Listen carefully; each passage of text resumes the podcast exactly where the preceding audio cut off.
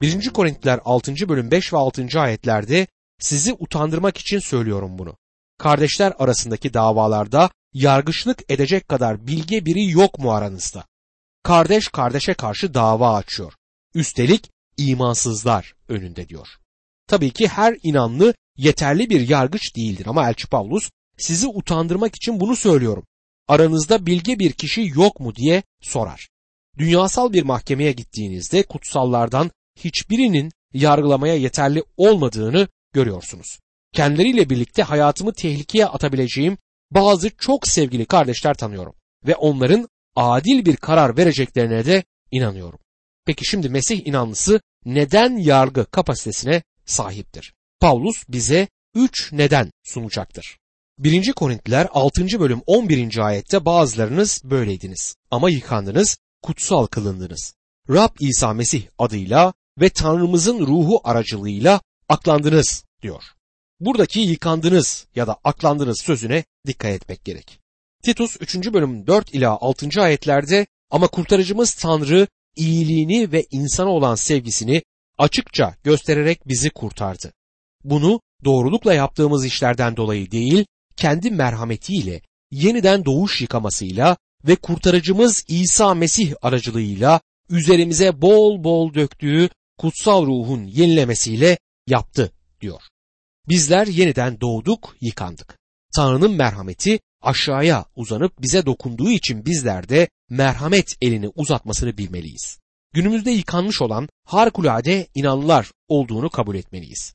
Kendimizi imansızlar yerine onlara teslim edebiliriz. Ama yıkandınız diyor. Korintiler mektubunda yıkanmanın iki farklı türü vardır. Ama burada kişisel temizlenmeden yani Mesih'te olmaktan söz ettiğine inanıyorum. Bunun anlamı Mesih'in bizden yana olduğu ve bütün inanlıların Mesih'te kardeşler olduklarıdır. Bir Mesih inanlısı beni yargılarsa kardeşlerimden biri beni yargılıyor demektir. Kendimi bir kardeşin yargısına teslim etmeye hazırım. Küçük bir kız sokakta ağır bir bebeği taşıyordu. Onu gören bir adam, küçük kız o bebek senin için ağır değil mi diye sordu. Kız, hayır, o benim kardeşim diye cevap verdi. Aradaki bağ büyük bir fark yaratır. Bir kardeş fazlasıyla ağır değildir. Ben Mesih'teyim ve kardeşim Mesih'te. Bu yüzden kardeşime güvenmeye hazır olmalıyım. Aklandınız. Kardeşlerimin yargıç olabilme kapasitesinin üçüncü nedeni onun günahlarının da benimkiler gibi bağışlanmış olduğu gerçeğidir. O da benim gibi Tanrı'nın tahtı önünde doğru ilan edilmiştir. Romalılar 8. bölüm 33. ayette Tanrı'nın seçtiklerini kim suçlayacak? Onları aklayan Tanrı'dır der. Aynı şekilde Romalılar 4. bölüm 5. ayette ancak çalışmayan ama Tanrısızı aklayana iman eden kişi imanı sayesinde aklanmış sayılır der. İnanlı kardeş bunu bilir ve onun benim davama başka herkesten daha iyi bakabileceğine de inanırım. İnanlının bedeni kutsal ruhun tapınağıdır. 1. Korintiler 6. bölüm 12. ayette bana her şey serbest diyorsunuz ama her şey yararlı değildir. Bana her şey serbest diyorsunuz ama hiçbir şeyin tutsağı olmayacağım diyor. İnanlının yapabileceği bir sürü şey vardır ama bunları yapması yararlı değildir. Örnek olarak birçok şey verebilirim. Paulus burada bir örneği kullanmaktadır. 1. Korintiler 6. bölüm 13. ayette yemek mide için, mide de yemek içindir diyorsunuz ama Tanrı hem mideyi hem de yemeği ortadan kaldıracaktır. Beden fuhuş için değil Rab içindir. Rab de beden içindir diyor. Yiyecekler bir gün ortadan kalkacaktır. Midelerimiz de bir gün ortadan kalkacaklardır. Yediğimiz şeylerde iman özgürlüğüne sahibiz. Buna tezat olarak bedenlerimizin cinsel ahlaksızlık için kullanılmamasının gerektiği burada vurgulanmaktadır. Bedenlerimiz Rab'be aittirler. 1. Korintiler 6. bölüm 14 ve 15. ayetlerde Rabbi dirilten Tanrı kudretiyle bizi de diriltecek. Bedenlerimizin Mesih'in üyeleri olduğunu bilmiyor musunuz? Mesih'in üyelerini alıp bir fahişenin üyeleri mi yapalım? Asla diyor. Günümüzde gençler evlenmeden bir arada yaşayabileceklerini düşünüyorlar. Böyle bir çift bana geldi ve Hristiyan hizmetine girmek istediklerini bana söylediler. Evli değildiler ve birlikte yaşıyorlardı. Onlara evlenmelerini söyledim. Neden diye sordular. Çünkü Tanrı bunu emrediyor. Tanrı bu işin böyle olmasını istiyor. Bunu yapmaya razı olana dek ona hizmet edemezsiniz diye karşılık verdim. 1. Korintiler 6. bölüm 16 ila 18. ayetlerde yoksa fahişeyle birleşenin onunla tek beden olduğunu bilmiyor musunuz? Çünkü ikisi tek beden olacak deniyor. Rab'le birleşen kişi ise onunla tek ruh olur. Fuhuştan kaçının. İnsanın işlediği bütün öbür günahlar bedenin dışındadır ama fuhuş yapan kendi bedenine karşı günah işler diye yazar. Dostum evlilik dışı cinsel ilişkiler yaşayarak Mesih'e hizmet edemezsiniz. Ne yazık ki insanların genelde bu tür kişileri kabul ettiğini görüyoruz ama Tanrı onları kabul etmez. 1. Korintiler 6. bölüm 19 ve 20. ayetlerde bedeninizin Tanrı'dan aldığınız ve içinizdeki kutsal ruhun tapınağı olduğunu bilmiyor musunuz? Kendinize ait değilsiniz. Bir bedel karşılığı satın alındınız. Onun için Tanrı'yı bedeninizde yüceltin diyor. Burada birçok inanlının kabul etmediği harika bir gerçeği görüyoruz. Bedenlerimiz kutsal ruhun tapınağıdır. Bedenlerimiz Tanrı'ya ait oldukları için bedenlerimizi evlilik dışı cinsel ilişkilerde kullanmamamız gerekir. Bu da bizleri bir sonraki bölümde ele alınan evlilik konusuna götürür. 1. Korintliler 7. bölümün temel konusu evliliktir. Evet bu bölüm evlilik hakkındadır. Bu yüzden seks konusunu da içermektedir ama bunu günümüzde yapılan biçimlerinden çok daha soylu bir biçimde ele alacağımızı düşünüyorum çünkü elçi Pavlus'u izlemekteyiz. Bundan bir önceki bölümde Paulus onlarla evlilik sorunlarıyla ilgili konuştuğunda evlilikteki seksle ilgili konuları çözebilecek ruhsal gerçekleri de vermişti. Bedenlerimizin Tanrı'ya ait olduğunu ve bedenlerimizin kutsal ruhun tapınağı olduğunu vurguladığını hatırlayacaksınız. Bedenlerimizin Tanrı'nın yüceliği için kullanılması gerekmektedir. 1. Korintiler 7. bölüm 1. ayette şimdi bana yazdığınız konulara gelelim. Erkeğin kadına dokunmaması iyidir diyorsunuz der. Korint'teki inanların Elçi Pavlus'a bu sorun hakkında bir mektup yazmış oldukları bellidir. Soru burada yok ama Pavlus'un yanıtı burada yer almaktadır. Elçi Pavlus bu konuya gelebilmek için epey başka konulardan da söz etti. Önce aralarındaki bölünmeler ve skandalları ele aldı. Ancak evlilik konusunu ele almaktan kaçınmaz ve bu konuda çok cesur ve açık bir şekilde konuşur. Metnin kendisine geçmeden önce girişte bulunan iki konuyu ele almak isterim. İlk olarak Elçi Paulus hiç evlenmiş miydi sorusu vardır. Eğer Elçi Paulus hiç evlenmemişse o zaman açıklamasında sadece teoriler ileri sürdüğü düşünülür. Deneyimlerini temel alarak konuşmamaktadır.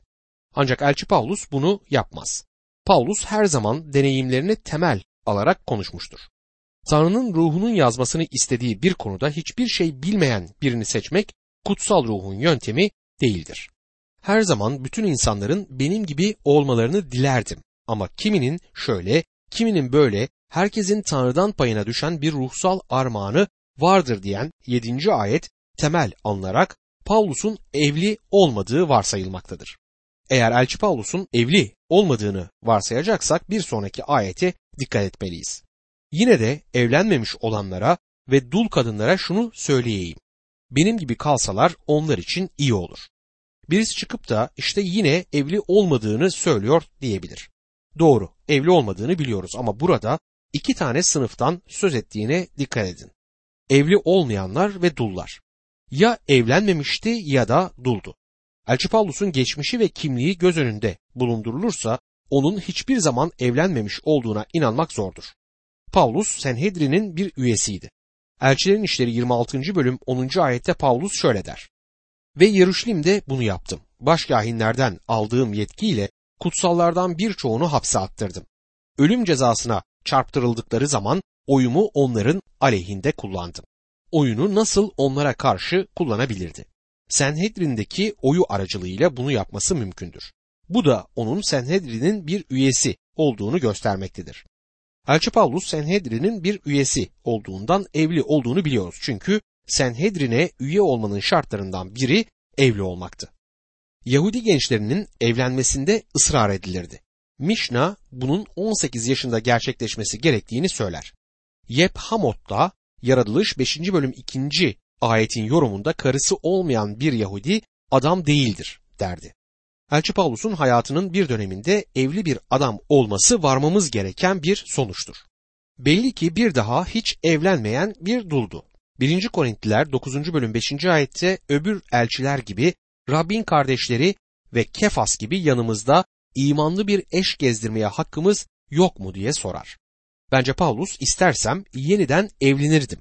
Bunu yapma iznine sahibim ama sırf bir kadından Tanrı'nın bana vermiş olduğu bir hizmette beni izlemesini isteyemeyeceğim için bunu yapmayacağım vurgusunu yapmaktadır.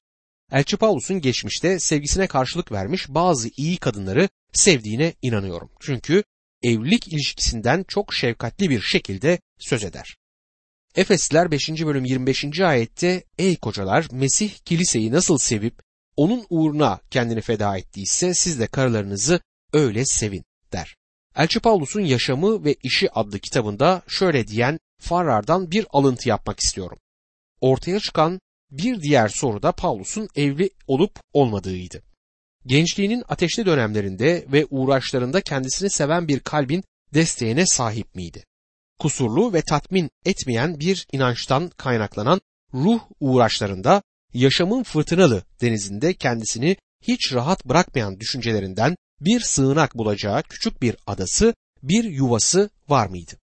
Elçi Paulus'un özel hayatı hakkında çok az şey bildiğimiz halde ve ruhunu kaplayan büyük ruhsal gerçekler varken kişisel çıkarlarını çok az düşündüğünü bildiğimiz halde bu soruyu olumlu yanıtlamamız gerekir. Birçok yorumcu Paulus'un evli olduğunu ve karısının öldüğünü kabul etmektedir. Elçi Paulus ondan hiç söz etmemiştir ancak evlilik ilişkisinden o denli şefkatle söz etmiştir ki bir zamanlar evli olduğuna inanıyorum. İkinci giriş konusu bir soru değil bir bildiridir. Zamanının Korint şehrini anlamamız gerekir. Eğer bunu yapmazsak Paulus'un bekarlığı evlilikten daha yüce gördüğünü düşünme hatasına gidebiliriz. Paulus'un neden söz ettiğini anlamak için insanın Korint'teki yerel durumu anlaması gerekmektedir. İlk iki ayete yeniden dikkat edin. 1. Korintiler 7. bölüm 1 ve 2. ayetlerde şimdi bana yazdığınız konulara gelelim. Erkeğin kadına dokunmaması iyidir diyorsunuz ama fuhuştan ötürü her erkek karısıyla, her kadın da kocasıyla yaşasın diyor. Korint'i anlamamız gerekmektedir. Antik Korint'in harabelerini gördüm. Harabelerin yakınında Akro Korintus adındaki Akropolis olan bir dağ vardır. Şehir Akro Korintus tarafından yönetilirdi ve bunun üzerinde de Afrodit'in tapınağı vardı. Şehrin üzerinde karanlık bir bulut gibi yükselmekteydi bu tapınak. Bugün orada Haçlıların yapmış olduğu bir kale bulunmaktadır. Haçlılar geldiğinde Afrodit'in tapınağındaki taşları kullanarak kendilerine bir kale yapmışlardı. Bu tapınakta diğer putperest tapınakları gibiydi. Din seksti. Burada çalışan bin tane Vestal rahibesi bulunmaktaydı. Bu tapınakta yiyecek, içecek ve seks ihtiyaçlarınızı karşılayabilirdiniz. O Vestal rahibeleri bin adet fahişeden başka bir şey değildiler. Seks din kıssesi altında gerçekleşmekteydi. Bu arada bunun Platon'un felsefesi olduğunu da eklemeliyim. İnsanlar günümüzde o kültürün ahlaksızlıklarını unutmaya yatkınlık gösterirler. Bir keresinde bir adam Sokrat çok yüksek bir dilde yazdı demişti. Evet bazen öyle yazmıştır. Ayrıca fahişelere nasıl davranmaları gerektiğini de söyler. Düşünce bedenin arzularını tatmin ederek onlardan kurtulmaktı. Bu putperestliktir. Bu Yunanlıların iki temel felsefesinden kaynaklanmaktadır. Stoacılar temel arzuların inkar edilmesi gerektiğini, epikürcüler ise onların tamamen tatmin edilmeleri gerektiğini söylemekteydiler. Roma İmparatorluğunda evli bir kadın bir maldı. Bir at gibi çalıştırılıyordu. Genelde bir adamın birkaç karısı olurdu. Birisi mutfağı yönetirdi, diğeri oturulan yerleri yönetirdi, bir diğeri giysilerle ilgilenirdi. Seks ikincildi çünkü adam güzel kızların bulunduğu tapınağa giderdi. Orada doğurganlık dönemlerini kutlarlardı ve dostum inanın orada bunlar bu şekilde yaşanmaktaydı. Şimdi Elçi Paulus evliliği alçaltılmış olduğu yerden yükseklere çıkartıyor ve Korintlilere öyle yaşamaları gerektiğini söylüyor. Her adamın bir karısı ve her kadının bir kocası olmalıdır. Elçi Paulus kadını putperest dünyadaki Roma İmparatorluğundaki kölelik konumundan çıkarıp onu erkeğin yoldaşı konumuna getirir. Ona hakkı olan yeri vermiştir. Korintlere yazdığında Efes'teydi ve Efes'te de Diana'nın o korkunç tapınağında aynı şeyler yaşanmaktaydı. Elçi Paulus Efeslilere Efesliler 5. bölüm 25. ayette şöyle yazar. Ey kocalar Mesih kiliseyi nasıl sevip onun uğruna kendini feda ettiyse siz de karılarınızı öyle sevin. Şimdi birisinin çıkıp kadınlara da kocalarına itaat etmelerini söylediğini söyleyecektir. Bunu nerede söylediğini bilmek istiyorum. Efesler 5. bölüm 22. ayette Ey kadınlar Rabbe bağımlı olduğunuz gibi kocalarınıza bağımlı olun. Bağımlı olmak sözcüğünün ne anlama geldiğini araştırdınız mı bilmiyorum. Burada karşılık vermek anlamına gelmektedir. Kadınların kocalarına karşılık vermeleri gerekir. Kadının erkeğe tepki göstermesi gerekmektedir. Erkek agresiftir yani atılgan ve saldırıya başlayandır. Sevgisini göstermeye o başlar ve kadın alıcıdır. Kadının erkeğe karşılık vermesi gerekmektedir. Bu sadece seks konusu için böyle değildir. Bir karı kocanın kafasal, ruhsal, psikolojik ve fiziksel yaşamlarında da bu durum böyle olmalıdır. Erkek atılgan, kadın ise destekleyici olmalıdır. Tanrı erkekle kadını başlangıçta böyle yaratmıştır. Kadını yardımcı, erkeğe uygun bir yardımcı olarak yaratmıştır. Kadın erkeğin yanında duran ona eş ve yardımcı olandır. Koca seni seviyorum dediğinde kadın seni seviyorum diye yanıt verir. Bir erkek karısının soğuk olduğunu itiraf ettiğinde aslında bir koca olarak başarısızlığını ve durumda suçlu olanın kendisi olduğunu söylemektedir. Elçi Paulus kadını kölelik konumundan çıkarıp erkekle ortaklık konumuna yükseltmektedir.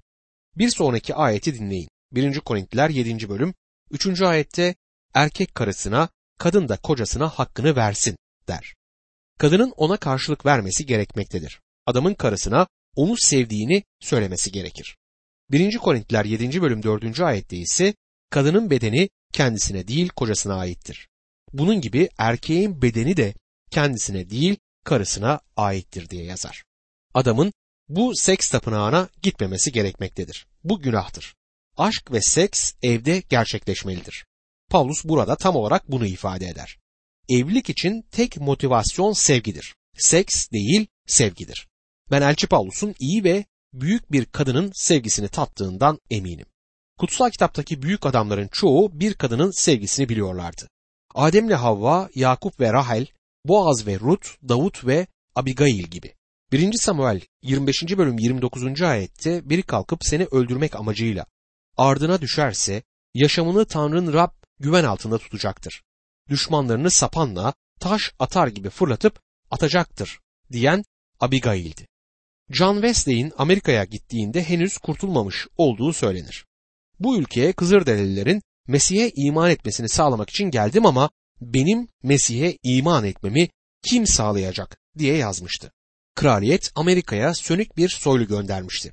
Zamanın korkunç geleneklerine göre soylular en iyi kızlarla evlenmeye hak kazanıyorlardı ve çarpıcı bir güzelliği ve kuvvetli bir kişiliği olan bir kadınla evlenmişti. Kadın aynı zamanda kuvvetli bir imanlıydı. Sonra kolonilerine ateş dolu bir misyoner gelmişti ve ikisi birbirlerine aşık olmuşlardı. Ama kadın hayır Can, Tanrı seni orada kendisi için büyük bir iş yapman için yeniden İngiltere'ye çağırıyor demişti. John Wesley'i Metodist Kilisesi ile evlenmesi için İngiltere'ye geri yollayan oydu. John Wesley İngiltere'ye döndüğünde Mesih'e iman etti ve bu kadın onun esiniydi. Her büyük adamın ardında büyük bir kadın bulunduğu düşüncesine katılıyorum. Şimdi Elçi Paulus evlilikteki davranışların ana hatlarını vermeyi sürdürür. 1. Korintliler 7. bölüm 5 ve 6. ayetlerde geçici bir süre için anlaşıp kendinizi duaya vermekten başka bir nedenle birbirinizi mahrum etmeyin. Sonra yine birleşin ki kendinizi denetleyemediğiniz için şeytan sizi ayartmasın. Bunu bir buyruk olarak değil, bir uzlaşma yolu olarak söylüyorum der. Bunun bir buyruk olmadığını ama şeytanın evlilik ilişkisindeki bu iki insandan herhangi birini ayartma fırsatına sahip olmasın diye izlenecek bir ilke olduğunu söyler. 1. Korintiler 7. bölüm 7. ayette herkesin benim gibi olmasını dilerdim. Ama herkesin Tanrı'dan aldığı ruhsal bir armağanı vardır. Kiminin şöyle, kiminin böyle diyor. Bu mektubu yazdığı sırada Paulus'un bir karısı yoktu. Yeniden evlenmedi. Yolculuklarında yanına karısını almayacaktı. Rabbin işinde evlenmemiş insanlar vardır. Bu tür bir fedakarlıkta bulunmuşlardır bu kişiler. Bazıları bunu birkaç yıl için, bazıları ise hayatlarının sonuna dek yapar. Rab İsa'nın ne dediğini hatırlayın. Matta 19. bölüm 12. ayette çünkü kimisi doğuştan hadımdır. Kimisi insanlar tarafından hadım edilir, kimisi de göklerin egemenliği uğruna kendini hadım sayar. Bunu kabul edebilen etsin diyor. Rabbin hizmetine başladığımda bekar olan bir adamı taklit etmeye çalıştım. Bunun en mutlu konum olduğunu düşünüyordum ama çok geçmeden bunun benim için olmadığını öğrendim. Bir karım olsun istiyordum. Elçi Paulus bunun normal bir şey olduğunu, herkesin Tanrı'dan payına düşen ruhsal bir armağanı olduğunu söyler. 1. Korintiler 7. bölüm 8 ve 9. ayetlerde yine de evli olmayanlarla dul kadınlara şunu söyleyeyim. Benim gibi kalsalar kendileri için iyi olur. Ama kendilerini denetleyemiyorlarsa evlensinler. Çünkü için için yanmaktansa evlenmek daha iyidir diyor. Şehvetle yanmaktansa evlenmek iyidir. 1. Korintiler 7. bölüm 10 ve 11. ayetlere geldiğimizde evlilere yönelik buyrukları görürüz. Şöyle yazar. Evlilere ise şunu buyuruyorum. Daha doğrusu Rab buyuruyor. Kadın kocasından ayrılmasın. Ayrılırsa evlenmesin ya da kocasıyla barışsın. Erkek de karısını boşamasın. Burada bir buyruk görüyoruz. Pavlus bir buyruk verir. Kadının kocasından ayrılmaması ve adamın da karısından ayrılmaması gerekmektedir. Eğer biri ya da diğeri ayrılacaksa yeniden evlenmemeleri gerekir. Şimdi Korint'te ortaya çıkan bir sorunu görüyoruz. Paulus gelip onlara müjdeyi bildirdikten sonra bir ailede adam Mesih'i kabul eder ama kadın etmezdi. Diğer bir ailede ise Mesih'i kabul eden kadın olurdu ve adam Mesih'i kabul etmezdi. İnanların bu durumlarda ne yapmaları gerekiyordu?